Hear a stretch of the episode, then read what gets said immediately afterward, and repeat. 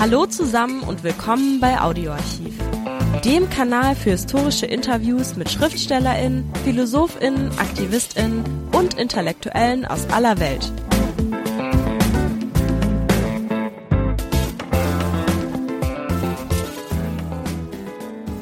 Hallo, das Gespräch mit dem 2015 verstorbenen Arno Grün ist ein absolut seltener Fund. Da die meisten von euch nicht wissen, wer Arno Grün war und weshalb er berühmt wurde, möchte ich euch im Folgenden einige biografische Details geben. Arno Grün wurde 1923 in Berlin geboren. 1938 floh er vor den Nationalsozialisten mit seinen Eltern über Polen und Dänemark in die USA. Dort studierte er Psychologie. Fast 40 Jahre war er als Psychologe und Psychoanalytiker in den USA tätig. Ende der 70er Jahre kehrte er nach Europa zurück. Seither lebte und arbeitete Arno Grün in Zürich. Sein zentrales Forschungsgebiet war die Frage nach dem Entstehen von Autorität. Wie entstehen diese Strukturen im Einzelnen und welche Konsequenzen hat dies für andere? Ein Beispiel zur Verdeutlichung. In unserem Gespräch erzählt Arno Grün von seiner Schulzeit in Berlin. Seine Lehrerin suchte in der jungen Klasse einen Freiwilligen, der ihr einen Rohrstock kaufen würde, damit sie die Schüler wegen Ungehorsams bestrafen und schlagen könne. Alle meldeten sich bis auf Arno Grün. Wie kann man freiwillig dazu beitragen wollen, etwas zu unterstützen, was einem in Folge Schmerzen bereitet und quält? Arno Grün veröffentlichte zahlreiche Bücher, links wie immer in den Shownotes. Darin wirft er eine heute noch immer aktuelle Frage auf. Was ist schiefgelaufen im Leben von Menschen, die Psychopathen wie Wladimir Putin, Donald Trump oder Recep Tayyip Erdogan oder rechtsradikale Parteien wie die deutsche AfD und die französische Rassemblement National wählen? Arno Grüns Forschung bestätigt vor allem, dass unabhängig von der politischen Ausrichtung hauptsächlich eine autoritäre und gefühllose Erziehung dazu beiträgt. Denn autoritäre Erziehung führt zu fehlendem Selbstwertgefühl, und nur wem das Selbstwertgefühl fehlt, schließt sich autoritären Führern an. Wir trafen Arno Grün vor vielen Jahren in Zürich. Die Audioqualität ist nicht immer perfekt, aber dennoch halten wir Arno Grüns Erkenntnisse angesichts der zunehmenden gesellschaftlichen Akzeptanz autoritärer Strukturen für notwendig. Ein zweiter Teil über Psychopathen folgt in der kommenden Woche. Viel Spaß! Wie ist Ihre persönliche Erfahrung mit der Geschichte des 20. Jahrhunderts verbunden? Ich kann mich erinnern als Kind, was so, wie soll ich das sagen, als Erlebnis, was äh, in den ähm, späteren zwanziger Jahren, da war, da fing ja die Depression an, die in äh, Deutschland und äh, Menschen waren arbeitslos und sie hungerten und Leute kamen und äh, klingelten an der Tür und meine Mutter machte Sandwiches für sie. So verhungert waren Menschen. So das war eigentlich vom gesellschaftlichen her der erste Eindruck dieser Welt, als ich etwas älter wurde ich meine vier, fünf. So dass äh, die Fragen, ich kann mich erinnern als kleines Kind, die drehten sich, trotzdem ich die Worte ja damals noch nicht kannte, um die Problematik des Unrechts. Nicht, dass manche Leute litten und andere scheinbar nicht. Und dass Leute litten, das war etwas, das war sehr schwer auszuhalten als Kind. War das der Anfang, wo Sie sich damit auch beschäftigt haben? Na, das kann ich nicht sagen, aber ich weiß als Kind, was früh anfängt, wenn ich lesen konnte und ich fing an, die Bibel zu lesen. Was mich faszinierte und beeindruckte, waren immer die Geschichten über die Propheten, weil es schien mir, das waren Leute, die die Wahrheit aussprachen und Menschen wollten es nicht hören und dass sie trotzdem dabei blieben. Das, ich kann es nur so sagen, war einer meiner frühen Gefühle über Dinge. Und deswegen war die Bibel für mich wichtig. Welche Rolle spielte Autorität? Ja, ja, eigentlich schon immer. Ich meine, die Menschen um mich waren öfters autoritär, die Polizei, dann, wenn die Schule anfing, dann auch politisch, da wo wir lebten in Berlin, Elsasser Straße, Ecke, Gartenstraße, jeden ersten Mai, da waren diese politischen Umzüge und gerade da trafen sich meistens die Nazis und die Kommunisten und große Schlägereien fingen an. Und die Polizei schrie, dass die Fenster geschlossen werden müssten, sonst schießen sie. So, das war auch meine äh, Begegnung, sagen wir, mit der Politik.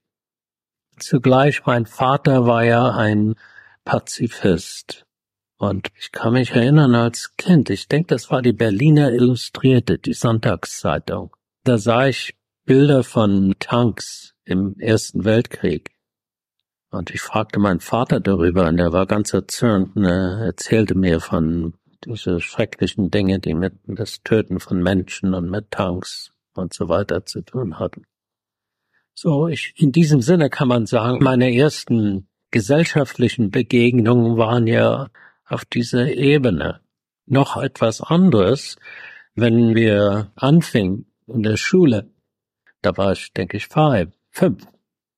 Und die Lehrerin, sie hieß Frau Goldmann. Sie war sonst eine nette, ältere Dame. Sie hinkte, war ein bisschen fett. Wir waren, denke ich, 29, nur Buben, da waren keine Mädchen in der Klasse. Und äh, nach ungefähr drei Monaten, oder vielleicht war es ein bisschen mehr, da sagte, und sie saß auf so einem Podest, nicht? höher wie wir alle. Und sie sagte, dass äh, wir nicht sehr oder dass sie merkte, dass wir nicht nur unruhig äh, wurden, sondern ungehorsam. Und sie hatte sich entschlossen, dass sie einen Rohrstock kaufen müsse. Und sie fragte dann für Freiwillige, die rausgehen würden, den Rohrstock zu kaufen. Ich war der Einzige in dieser Klasse, der, der, der, der nicht wollte, sich also freiwillig meldete. Und ich weiß damals schon, das Gefühl das ist ja was verrückt. Meine Mitschüler melden sich, einen Rohrstock zu kaufen, mit dem sie alle dann geschlagen wurden. Das habe ich damals schon nicht getan. Aber ich, ich, ich sehe noch immer die Hände dieser Klasse und alle wollten derjenige sein, der rausgeht, diesen Stock zu kaufen. Das war verrückt. Und ich sollte noch was sagen. Ich lebte in einer Arbeitergegend. Die Eltern von den meisten waren entweder Sozialdemokraten oder Kommunisten. Und trotzdem alle autoritär erzogen und gehorsam.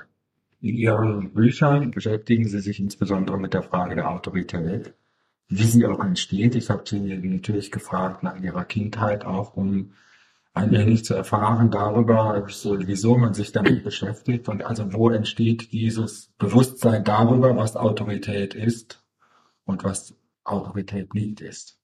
Man erlebt es ja im eigenen Leib, man erlebt es auf der Straße, in der Klasse, in den Schlägereien, die wir hatten als Kinder und sich öfters Erwachsene reinmischten ich kann sagen, in den Grausamkeiten, die dann passierten auf dem Schulhof, zwischen den älteren Schülern und den jüngeren, wo was öfters passierte, es ging darum, jüngere, kleinere zu quälen. Das war sehr allgemein. Wann wird diese Autorität erfahrbar als ein gesellschaftliches Ordnungsprinzip? Wie meinen Sie das? Ich bin mir nicht sicher. Also wenn Sie sagen Ordnungsprinzip, was meinen Sie denn? Also wann wird es sozusagen, Sie schreiben in Ihrem Buch immer darüber, über die kindliche Erziehung, die diese Autorität praktisch nicht nur verdrängt, sondern auch verinnerlicht. Das ist ja ja. Dann nicht mehr als solche erkennen. Ach so, ja. Äh, wann wird es denn für ein Kind erkennbar, dass es tatsächlich um sich um eine Autorität handelt? Wovon hängt das ab? Ich würde sagen, für viele Kinder Sie erkennen schon die Autorität, aber das meint nicht, dass sie sich dagegen auflehnen. Im Gegenteil, für viele Kinder, sie identifizieren sich mit der Autorität, weil sie ja Angst haben. Das ist leider eine der Probleme, könnte man sagen, des Menschseins, dass wenn wir in Gesellschaften aufwachsen, wo Gehorsam so wichtig ist, weil das ist ja eine Art, auf der Autoritäten sich weiter pflanzen, dann lernt man schon ganz früh und durch die Angst und durch den Terror, dass man sich identifiziert mit gerade diejenigen, die einen dann peinigen. Das meint, man tritt denen bei, man einverleibt sie. Das passiert, dann gibt man ja weiter, was einem angetan wird. Das sind hier genau die Kinder, die dann andere peinigen, andere runtermachen müssen. Man könnte sagen, dass in diesem Sinne vererbt sich, ich meine nicht, dass das genetisch ist, überhaupt nicht, aber im psychologischen Sinn vererben sich dann diese Strukturen. Und Kinder, später Erwachsene können gar nicht austreten. Von Forschungen, die wir haben, ob es Nazis sind, ob es waren die Green Berets in Amerika, da gibt's eine sehr interessante Studie von Mantell, ein Amerikaner über die, ist immer dasselbe. Das sind Menschen, die autoritär erzogen worden sind, die autoritäre Strukturen benötigen, um sich. Und wenn Freiheit aufkommt, das macht sie höchst unsicher und voller Angst. Und das sind die Menschen, erst Kinder, dann Erwachsene, die dauernd dran sind, autoritäre Strukturen wiederherzustellen. Sie können gar nicht mit Freiheit leben. Und dann passiert es, dass äh, das sind auch die Menschen, die öfters dann diejenigen sind, die nicht nur andere runtermachen, die sich wohlfühlen, wenn es darum geht, in Krieg zu gehen, Krieg zu machen, andere zu äh, unterdrücken. Und so geht es weiter. Also Sie würden sagen, Gehorsam ist einer der sich durchziehenden Grundlinien moderner Gesellschaften. Ja, ich würde sagen, nicht nur modern, ich denke die letzten 6000 Jahre, in dem Moment äh, Machtzentren sich entwickelten und Herrscher sich entwickelten, die benötigten ja Gehorsam und autoritäre Strukturen, um ihre eigenen Machtverhältnisse zu befestigen und weiterzugeben. Ich denke, das läuft durch die ganze Geschichte unserer Zivilisation. Und das meint die wenigstens die letzten sechs, sieben, vielleicht achttausend Jahre, wenn sich das an, in anfing zu entwickeln, den sogenannten Hochkulturen. In anderen hat man das ja gar nicht gehabt. Äh, hat man heute es immer noch nicht. Es gibt viele Gesellschaften, wo das nicht existiert. Äh, nur ein Beispiel, die Hopi-Indianer in Amerika, das war eigentlich nie so. Und deswegen, was immer wichtig war, war die Beziehung zwischen Menschen, und wir denken ja öfters, dass das sind Primitive. Das stimmt aber nicht. Wenn man hinguckt oder die Anthropologen, die da tatsächlich sich diese Dinge anschauten, da merken sie ja auch, dass die, äh, haben Sie mal, Vielfalt der Persönlichkeitsstrukturen und so on in diesen Gruppierungen sind ja viel größer als bei uns. Wir sind eingeschränkt, nicht die. Im Sinne von zum Beispiel nur Persönlichkeiten und wie sie sich entwickeln und wie sie nicht uniform sind. Gleich geht's weiter mit dem Interview. Zuvor noch der kurze Hinweis. Liked uns, wenn es euch gefällt. Das ist Nummer eins, aber ich muss auch sagen, nicht alle Menschen fallen da rein. Wir reden über Gesellschaften. Ich denke vom Statistischen her, und ich beschreibe das in meinen Büchern, überhaupt der Fremde in uns auch etwas davon im Kampf um die Demokratie, dass ungefähr ein Drittel der Menschen bei uns erleben autoritäre Kindheiten. Das meint eigentlich Kindheiten, wo Liebe gar nicht so wichtig ist. Im Gegenteil, wahre Liebe wird unterdrückt, Zärtlichkeit wird unterdrückt und diese Menschen vom statistischen her zeigen sich dann als autoritär, als Menschen, die äh, dauernd Feinde haben müssen, um sich aufrecht als Menschen zu gehen, zu erleben. Dann gibt es ungefähr ein Drittel, die, die weniger sind. Dann gibt es auch ein Drittel, die sehr viel menschliches Zuwendung und Liebe schon als Kinder erlebt haben. Die sind anders. So, es ist ja nicht sind ja nicht alle in unserer Gesellschaft. Das Problem ist, dass diejenigen, die ja von Autorität so tief geformt sind, sind ja auch diejenigen, die am meisten Propaganda über sich machen. Deswegen denken wir immer, die widerspiegeln die Mehrheit. Stimmt aber leider nicht. Also Sie beschreiben einen besonderen Mechanismus wie Autorität sich reproduziert und nicht nur reproduziert, sondern auch sich ummünzt in ein gesellschaftliches Erfolgskonzept. Ja, also, das stimmt. Ja, aber wir leben ja in einer Gesellschaft, erstens, die fördert das. Sie fördert nicht Menschen, die, wo Mitgefühl wichtig ist im Zwischenmenschlichen.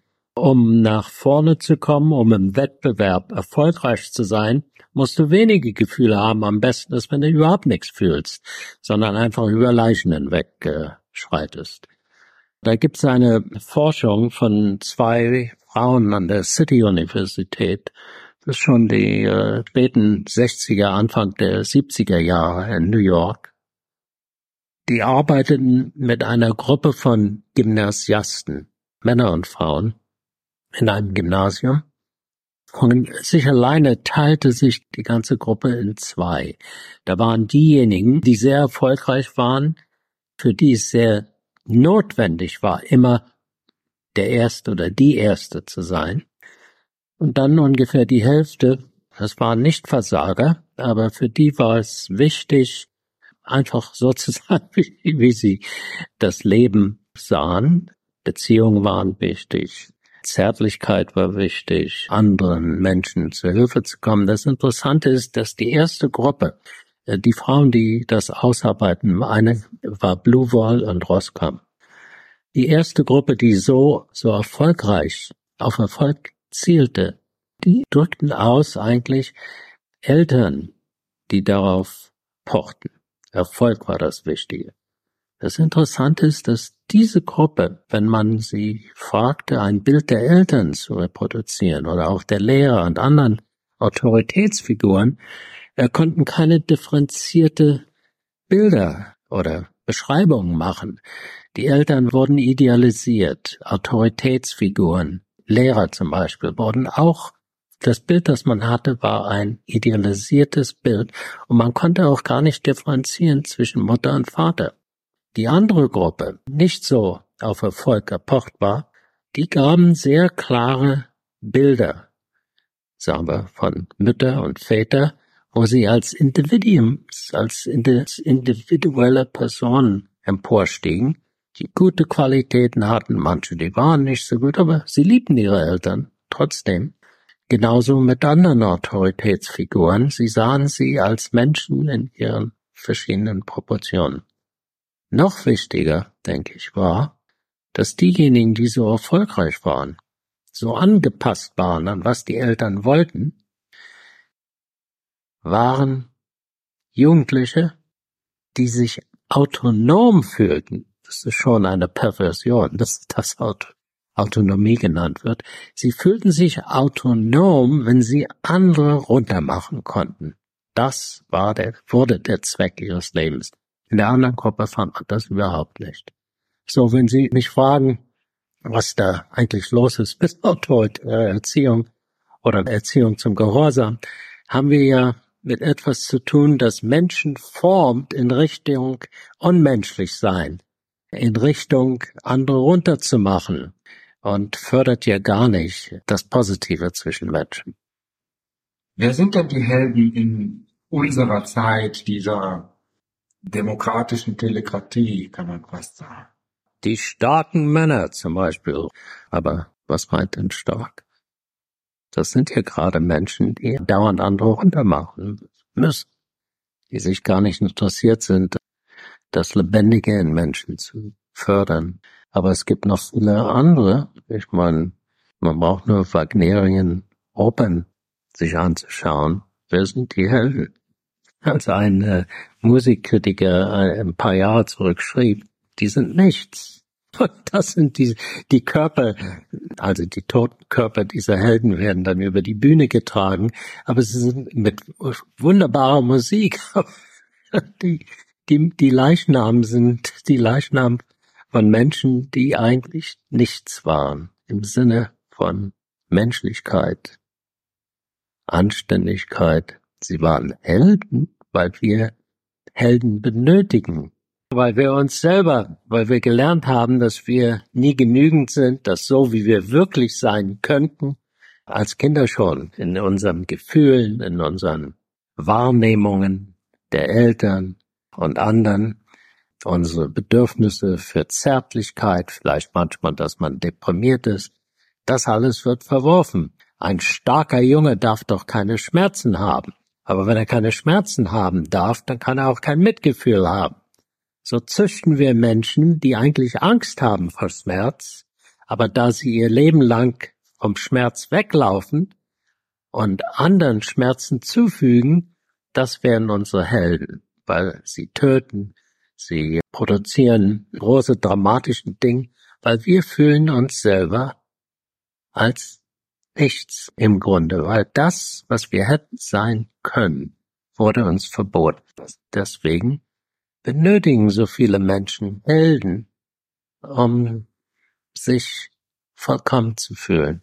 Indem sie sich identifizieren mit Helden, fühlen sie größer, stärker. Aber sie müssen das tun, weil sie im Grunde ja so ein Defizit in sich selber haben. Sie haben eben gesagt, dass so eine Art gesellschaftliche Erziehungstradition ist, die sich immer wieder fortsetzt, von Generation zu Generation. Ja. Wenn man sich die Geschichte der letzten 100 Jahre anschaut, sind da nicht Unterschiede festzustellen, wie sich das dann auch tatsächlich in der Gesellschaft manifestiert? Well. Sozusagen in Strukturen sich liest. Ja. Zum Beispiel? Zum Beispiel der Unterschied zwischen Faschismus und Demokratie heute sagen. Ja, natürlich, da sind Unterschiede. Wenn Faschisten an die Macht kommen, wird's noch schlimmer. Wenn Demokraten an der Macht kommen oder eine Gesellschaft demokratisch gesinnt ist, da sind viele mehr Möglichkeiten für die Entfaltung des Einzelnen. Im selben Moment, ich darf Sie nur erinnern, dass der Mann, der in den 60er Jahren in Amerika anfing, Forschung über Gehorsam zu machen, Milgram, das war ein Professor an der Yale Universität in New Haven, und er entwickelte ein äh, ein Experiment, wo andere gefragt wurden, einen Menschen, sie wussten es nicht, dass dieser Mensch ein Schauspieler war, Stromstöße zuzufügen, damit er besser lernen könnte. Und die Autorität, die da im weißen Kittel daneben stand, sagte noch mehr Strom, damit er noch mehr besser lernt. Und die Person dann zusammenbrach oder sich durch die Schocks vollkommen zerstört wurde.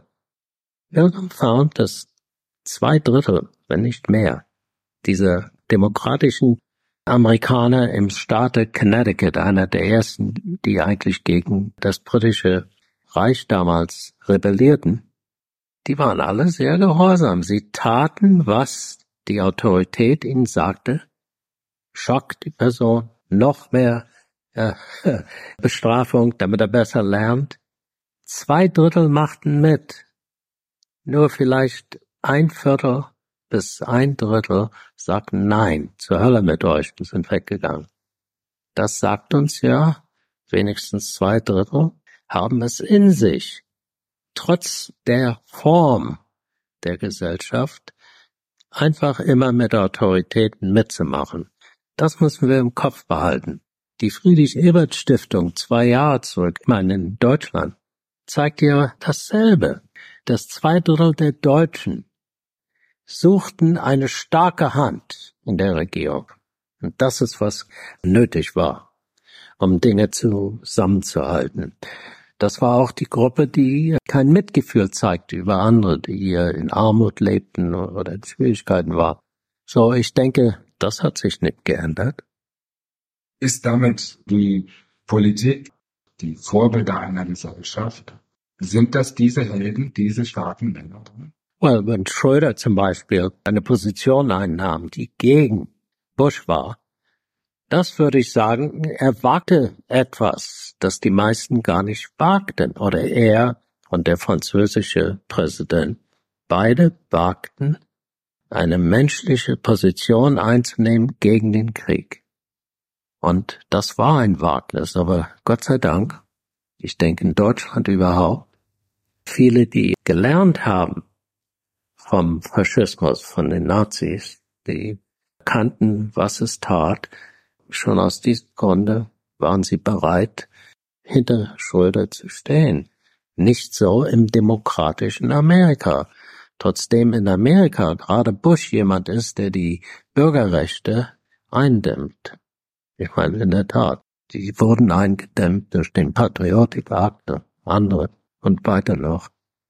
Und da wird nicht gemurkst. So in diesem Sinne würde ich sagen, die Frage, die Sie mir stellten, da ist ja ein Hoffnungsglimmer, dass manche Menschen doch noch lernen können und dass es gibt ein Fundament. Ich würde denken, wenigstens ein Drittel, manchmal vielleicht wenigstens die Hälfte einer Bevölkerung, vielleicht etwas mehr, die dazu gebracht werden, werden können, auf ihre menschlichen Gefühle zu horchen. Dann gibt's die anderen, die das nicht tun.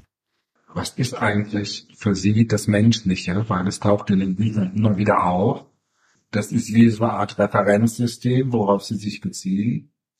Kein System. Ich, ich widerspreche diese, ich meine, dass Sie so reden, das meint ja, wie wir alle, wir sind schon konditioniert von Anfang an zu denken im Sinne von Systemen, nicht von Gefühlen. Ich spreche von Menschlichkeit im ganz einfachen Sinne der ja nicht anders ist wie dem Sinn, wie was Christus tat. Er sprach vom Schmerz und dass man dem Schmerz entgegenkommen sollte, dass Schmerz nicht verpönt werden sollte, dass Schmerz, wir denken, es hat mit Schwäche zu tun, aber Menschen, die tatsächlich zu ihrem Schmerz stehen können, sind die Stärkeren, weil sie lernen, ganz früh, dass Schmerz nicht bedeutet, dass man schwach ist, sondern dass man damit zurechtkommen kann. Dagegen diejenigen, die autoritär und durch Gehorsam geformt werden, verhöhnen Schmerz, die sind weniger menschlich oder überhaupt nicht menschlich. Da gibt es eine Studie, ich beschreibe sie äh, im Kampf, aber auch in, überhaupt in Der Fremde in uns, von Dix, einem englischen General, der war Psychiater und Psychoanalytiker im Zweiten Weltkrieg. Und er arbeitete mit tausend deutschen Kriegsgefangenen 1941, 42, also einer Zeit, wo die Deutschen noch dachten, sie werden gewinnen. Was er fand, das suchte sie ihm erstens, um zu sehen, was ihre politische Gesinnung war. Ungefähr ein Drittel waren richtige Nazis. Ungefähr ein Drittel hatten Zweifel aber sie waren Patriot im Sinne, dass sie trotzdem Hitler unterstützten, aber Fragen hatten. Ein Drittel, ein bisschen weniger wie ein Drittel, auch in der Wehrmacht waren Widerstandsleute, die auch in der Wehrmacht Widerstand geleistet hatten. Das Interessante ist, diese drei, warum ich so umfangreich darüber rede, die erste Gruppe, die Nazis, alle kamen aus Familien, wo der Vater sehr autoritär war, wo in Beziehung zu Müttern keine Zärtlichkeit erlebt wurde. Zärtlichkeit wurde verpönt, wurde als schwachen Grund auch Schmerz. Dann da ist die Gruppe in der Mitte. Dann ist die andere Gruppe, die gegen Nazis waren, war fast ein Drittel. Und hier zeigte sich das ein ganz anderes Bild. Das waren Menschen, die in ihrer Erziehung Entgegenkommen erlebt hatten, Nicht-Autorität, wo Empathie etwas Wichtiges war in den Beziehungen, wo Zärtlichkeit akzeptiert war, ihre Beziehungen zu Frauen waren ebenbürtig, nicht die in der ersten Gruppe. Und dann natürlich, ich komme zurück zu der Gruppe in der Mitte, die waren zwischen beiden Gruppen arrangiert. Aber die Sache ist, wenn Menschen menschlich sind, das meint, dass sie empathische Beziehungen erlebt haben, Entgegenkommen von Eltern am Anfang angesichts ihrer Bedürfnisse, ihrer Bedürfnisse für Wärme, für Liebe, für Verständnis. Diese Menschen sind anders, sie helfen andere. Da gibt es verschiedene Studien, amerikanische Studien über den Vietnamkrieg. Und etwas Ähnliches passierte. Die, die in den Gräueltaten teilnahmen, waren Menschen, die sehr viel Autorität erlebt haben, Gehorsam, deren Mitgefühl, könnte man sagen, verletzt war, verletzt oder kaputt gemacht wurde.